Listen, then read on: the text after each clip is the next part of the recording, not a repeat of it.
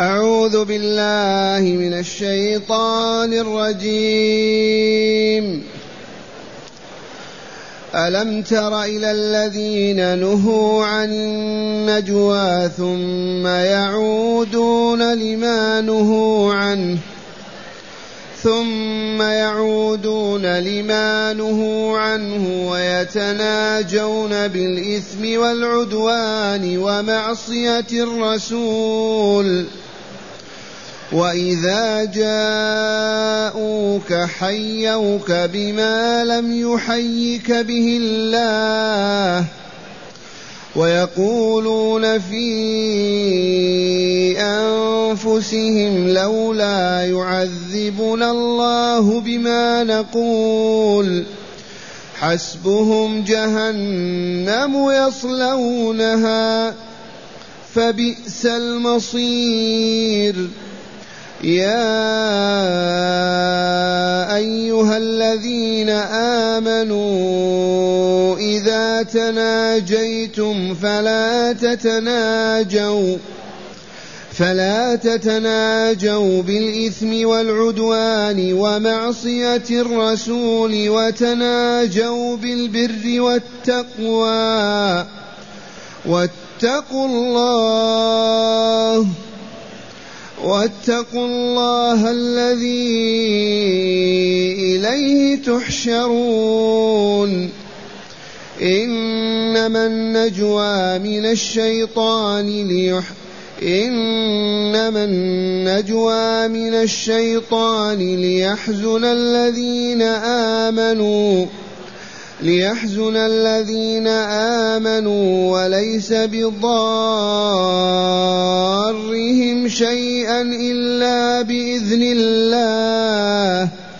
وعلى الله فليتوكل المؤمنون. أحسنت. معاشر المستمعين والمستمعات من المؤمنين والمؤمنات. قول ربنا جل ذكره ألم تر الذين نهوا عن النجوى سبق في الآيات المتقدمة أن الله أخبر أنه ما يكون من نجوى ثلاثة إلا والله رابعهم ولا خمسة إلا والله سادسهم ولا أدنى من ذلك ولا أكثر إلا هو معهم أينما كانوا ثم ينبئهم بما عملوا يوم القيامة. إن الله بكل شيء عليم. فأخبرنا إذا تناجينا أن نتناجى بالمعروف بالخير. إذا تساررنا أحاديثنا يجب أن تكون خيرا لا شر فيها. حقا لا باطل فيها معروف لا منكر فيها. وأعلن رسول صلى الله عليه وسلم فقال لا لا يتناجى اثنان دون الثالث؟ لا يتناجى اثنان دون الثالث. وهذا لأن المنافقين واليهود إذا رأوا المسلمين بجالسين يأخذون في التناجي ليخوفوهم ويرعبوهم. لما يتناجى اليهودي مع اليهودي بكلام سر بينهما المؤمن ماذا يقول؟ يقول يريدونني. إذا تناجى المنافق مع اليهود كذلك لعل ما لعل هناك من أراد أن يغزونا وعندهم علم. لعل السرية التي خرجت من المدينة انهزمت وهو علمهم عندها وعلمهم وعلمها عندهم. إذا ونهى الرسول صلى الله عليه وسلم قال لا يتناجى اثنان دون الثالث. وإذا بهم يستمرون على المناجاة معاندين ومكابرين. فأنزل تعالى قوله ألم تر إلى الذين نهوا عن النجوى؟ من الذي نهاهم؟ رسول الله صلى الله عليه وسلم. ألم تر إلى الذين نهوا عن النجوى؟ ثم يعودون لما قالوا.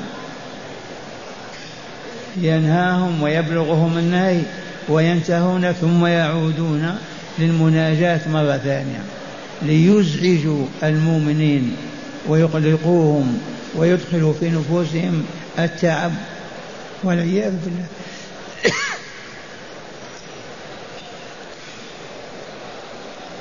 ألم تر إلى الذين نهوا عن النجوى ثم يعودون لما نهوا عنه ويتناجون بماذا؟ بالإثم والعدوان لا بالبر والخير. يتكلمون سريا فيما بينهم اثنين وثلاثة وأربعة ليس بشيء فيه تقوى الله ولا خير بل فيه الطعن والسب والشتم والتقبيح للمسلمين. وهذا شأن أعداء الإسلام إلى اليوم اليهود وغير اليهود. وخاصة اليهود. ألم تر إلى الذين نهوا عن النجوى؟ من نهاهم ربهم على لسان رسول صلى الله عليه وسلم لا يتناجى اثنان دون الثالث. وها هم يعودون لما نهوا عنه ويتناجون بالإثم والعدوان. لو بالخير والحق والمعروف لما كان بأس ولكن بالإثم والعدوان.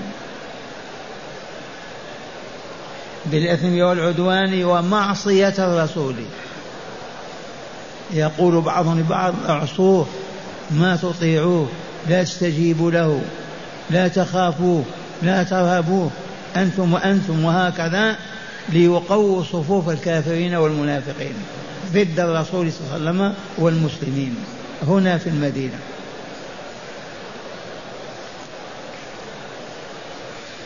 وإذا جاءوك حيوك بما لم يحيك به الله. يجيء واحد منهم ساما يقول الرسول وعليكم. يجي الثاني ساما ما يأتون في فوج في جماعة ويسلمون تسليمة واحدة لأنهم يأتون بكلمة السمع أي الموت عليك يا رسول الله.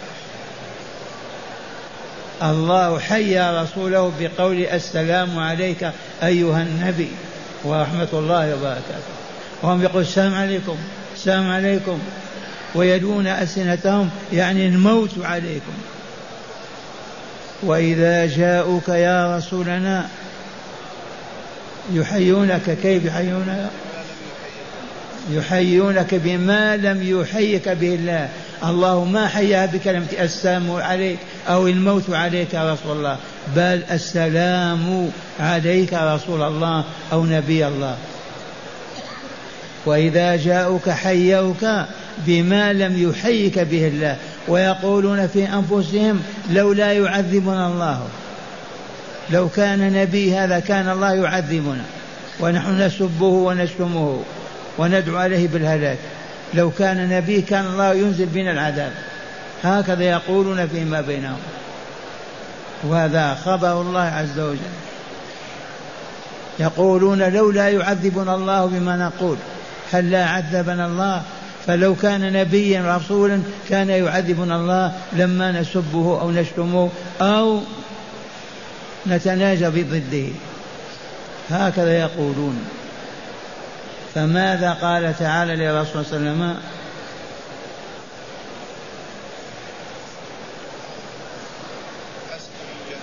حسبهم جهنم يصلونها وبئس المصير. إذا ما عذبوا في الدنيا لأن الله ما أراد أن ينزل بهم صاعقة أو يرسل عليهم ملك الموت يفنيهم لحكمة أرادها الله ما أنزل بهم العذاب. هم قالوا ما دام ما أنزل الله العذاب بنا فمحمد ليس برسول. ولهذا نسبه ونشتمه ونحاربه ونقف ضده. فرد تعالى عليهم بقوله يكفيهم جهنم. إذا ما عذبوا الآن بالوباء والبلاء والعذاب والصواعق كما عذبت أمم سبقت إذا يكفيهم جهنم حسبهم جهنم يصلونها وبئس المصير. ما يكفيهم عذاب جهنم وبئس المصير يصيرون إليه. حميم وهو عذاب وهو طعام وهو زقوم ثم قال تعالى يا أيها الذين آمنوا إذا تناجيتم فلا تتناجوا بالإثم والعدوان ومعصية الرسول وتناجوا بالبر والتقوى. هذا النداء للمؤمنين عامة في كل زمان ومكان. يا من آمنتم بالله ربا وبمحمد صلى الله عليه وسلم رسولا وبالإسلام دينا وبالبعث الآخر والدار الآخرة حق. يا من آمنتم يا الذين آمنوا إذا تناجيتم فلا تتناجوا بالإثم والعدوان ومعصية الرسول. إذا كنتم في أربعة أو في خمسة جالسون لا يجوز الاثنين أن ينفصلا ويتناجيان وأنتم لا تعرفون ما يقولون. كنتم ثلاث أنفار. فيأخذ أحدهم يتكلم مع الثاني سريا والآخر يسمع. ما يسمع؟ يتألم وإلا لا يكرب ويحزن وإلا لا ولا يحل هذا أبدا. خمسة جالسين ستة مع بعض بعض ينفصل اثنان ويتحدثان سريا. هذا لا يجوز لا يجوز أبدا. لا يتناجى اثنان دون الثالث وما فوق. يا أيها الذين آمنوا إذا تناجيتم فلا تتناجوا بالإثم والعدوان ومعصية الرسول وتناجوا بالبر والتقوى بالخير والمعروف وطاعة الله وطاعة رسوله صلى الله عليه وسلم. أما التناجي بالباطل والسوء والقبح والمنكر فهذا لا يجوز للمؤمنين أن يفعلوه أبدا في أي زمان أو مكان.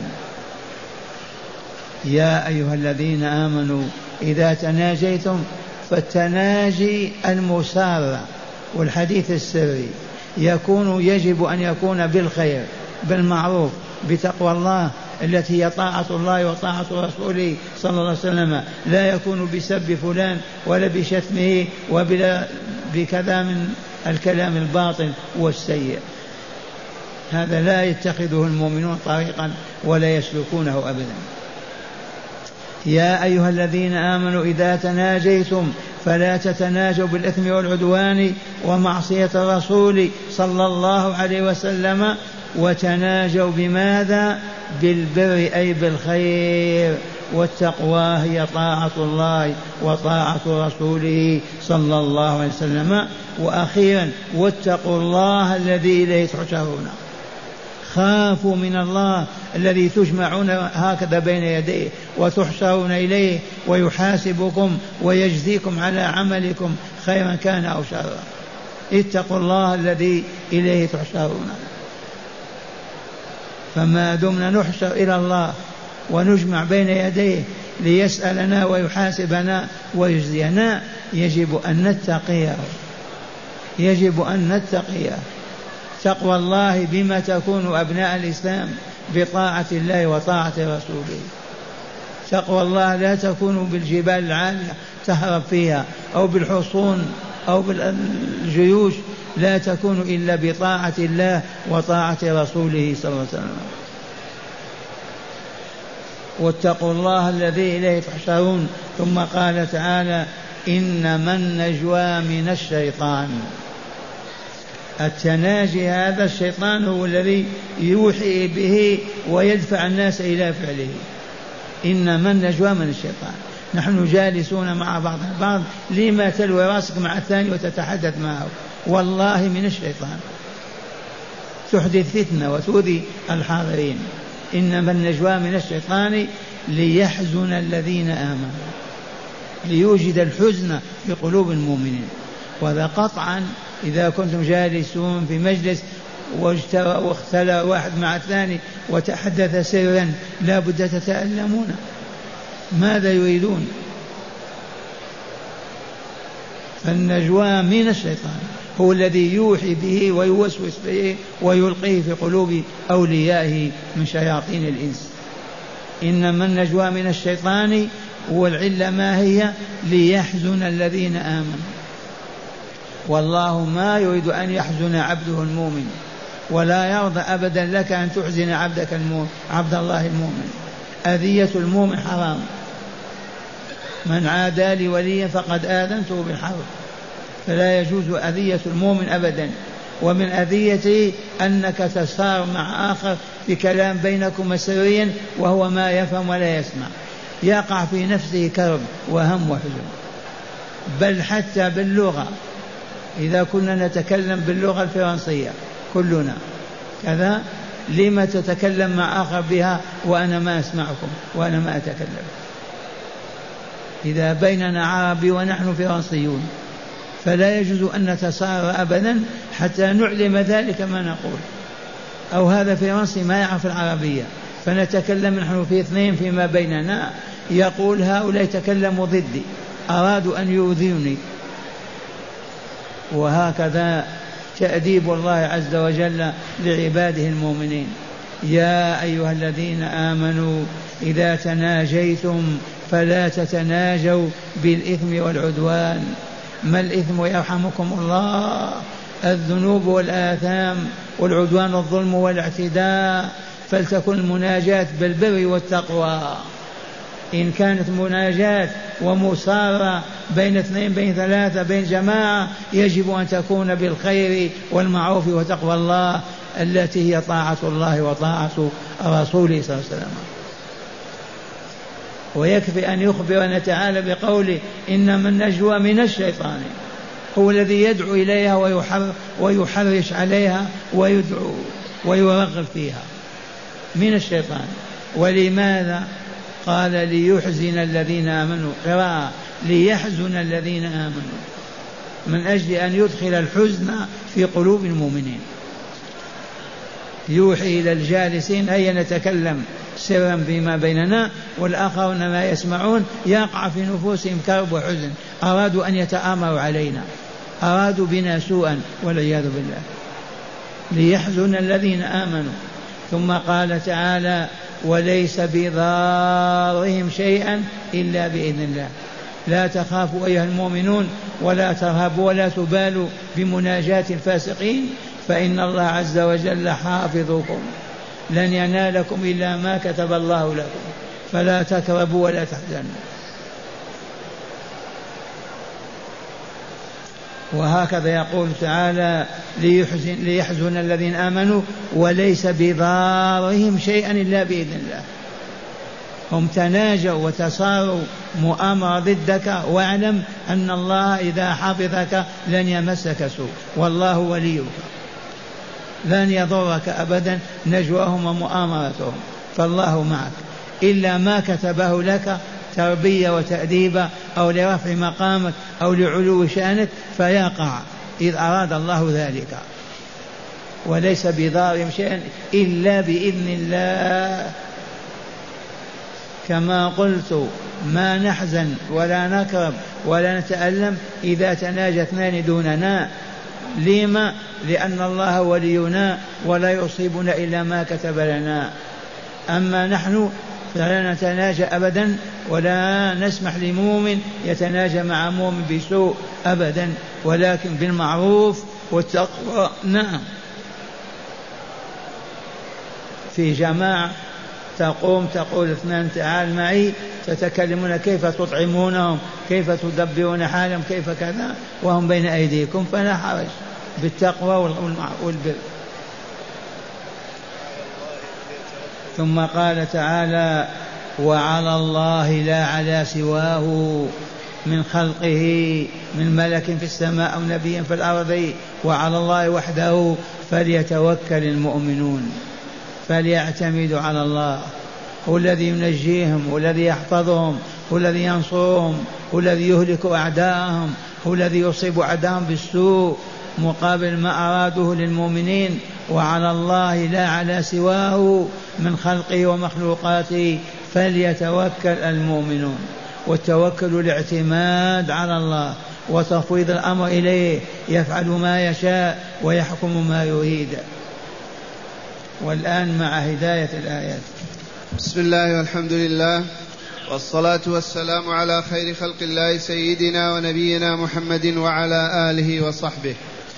من هداية هذه الآيات أولا بيان مكر اليهود والمنافقين وكيدهم للمؤمنين في كل زمان ومكان. من هداية هذه الآيات بيان مكر اليهود والمنافقين والكافرين مكرهم بالمؤمنين في كل زمان ومكان مكروا برسول الله.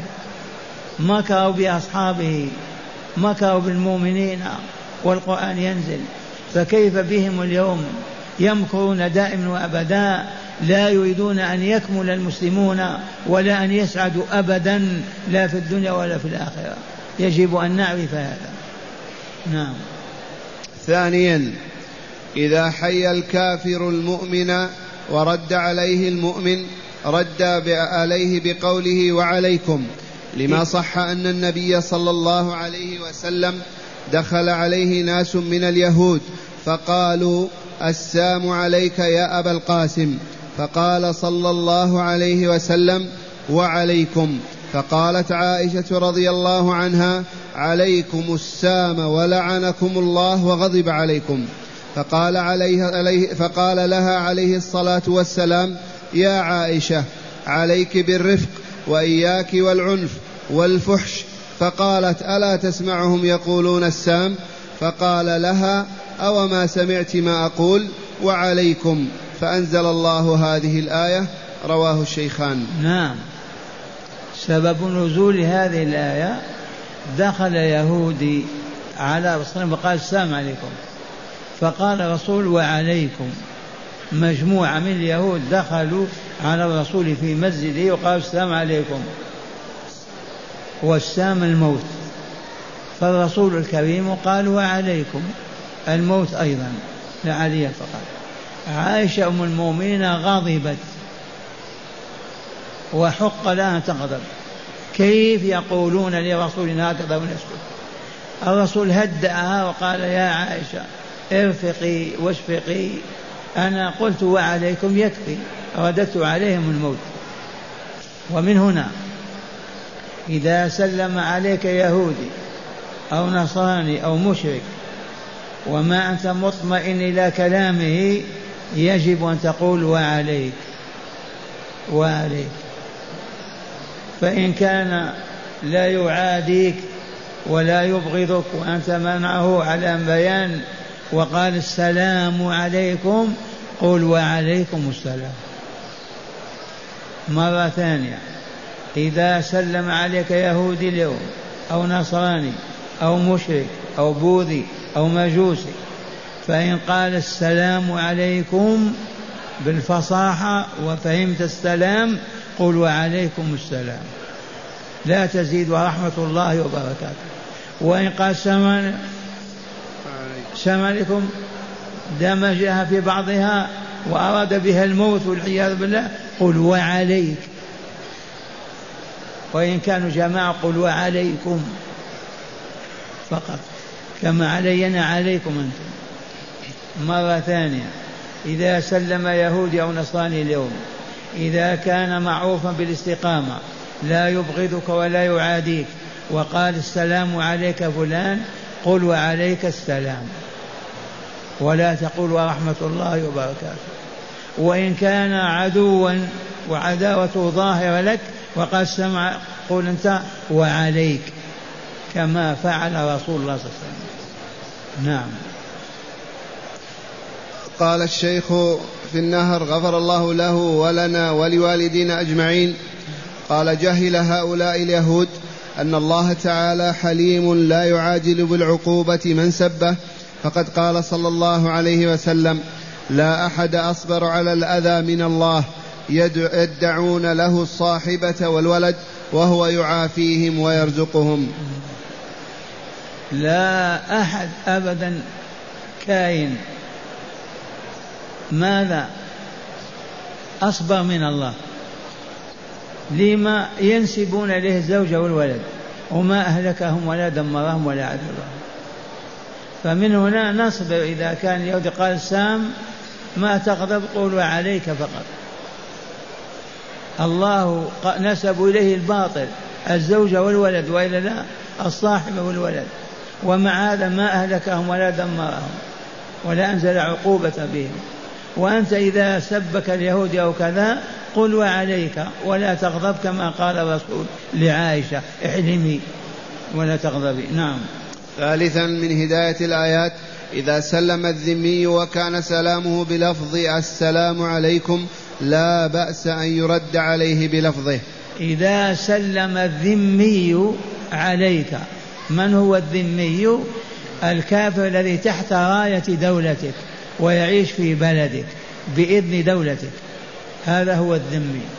ذمته في ذمتك أنت. أنتم تحمونه وتحفظونهم على عهود بينك وبينهم. هذا الذمي ما هو محارب.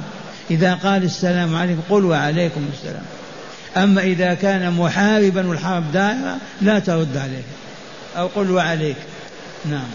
رابعا حرمة التناجي بغير البر والتقوى لقوله تعالى إلا من أمر بصدقة أو معروف أو إصلاح بين الناس. الآية من سورة النساء. نعم. التناجي بيننا لا يجوز أن يكون بالباطل ولا بالمنكر ولا بالإثم ولا بالظلم لن يكون إلا بالكلمة الطيب والمعنى السليم الصحيح كما قدمنا وتناجوا بالبر والتقوى. اثنان ثلاثة نزلوا عندنا ضيوفا نخلو بواحد من إخواننا ونقول نأتيهم بطعام. هذه المناجاة حسنة حتى ما يتأذوا. وتناجوا بالبر والتقوى ولا تناجوا بالإثم والعدوان. أما بالظلم والعياذ بالله والإثم كالسب والشتم والتقبير والتقرير هذا لا يجوز أبدا ولا يصح لمؤمن أن يناجي به مؤمنا. وإن من ناجاك به أرفضه وابعد عنه. خامسا لا يجوز أن يتناجى اثنان دون الثالث لما يوقع ذلك في نفس الثالث من حزن لا سيما إن كان ذلك في سفر أو في حرب وما إلى ذلك. لا يجوز أن يتناجى اثنان دون الثالث لا سيما في السفر وفي حالة الحروب. أما في الأمن وفي داخل البلد واستقرار مع هذا ما يجوز لا يتناجى اثنان دون الثالث. أما بالمنكر والباطل فهم عصاة فسقة والعياذ بالله تعالى. وإن كان التناجي بالمعروف البر لا بأس. ومع هذا يزعجون غيرهم. هم ثلاثة يتناجى اثنان ويتركون الثالث ينظر ويسمع ما يسمع. يتأذى المؤمن. فلا يتناجى اثنان كما أعلن ذلك رسول الله صلى الله عليه وسلم. ولا يتناجى اثنان دون الثالث. سادسا وجوب التوكل على الله وترك الأوهام والوساوس فإنها من الشيطان. من هداية الآيات وجوب التوكل على الله عز وجل. وجوب التوكل على الله عز وجل. لماذا؟ لأن الشيطان له وساوس وله تزيينات وتحسينات في النفس. فعلى المؤمن يتوكل على الله ولا يبالي بوسواس الشيطان ولا بتحسين ولا تزيينه. الشيطان يحاول أن يخوفك أن يزعجك أن يصيبك بأذى. فتوكل على الله ولا تبالي بوسواس الشيطان ولا بتحسينه وتزيينه.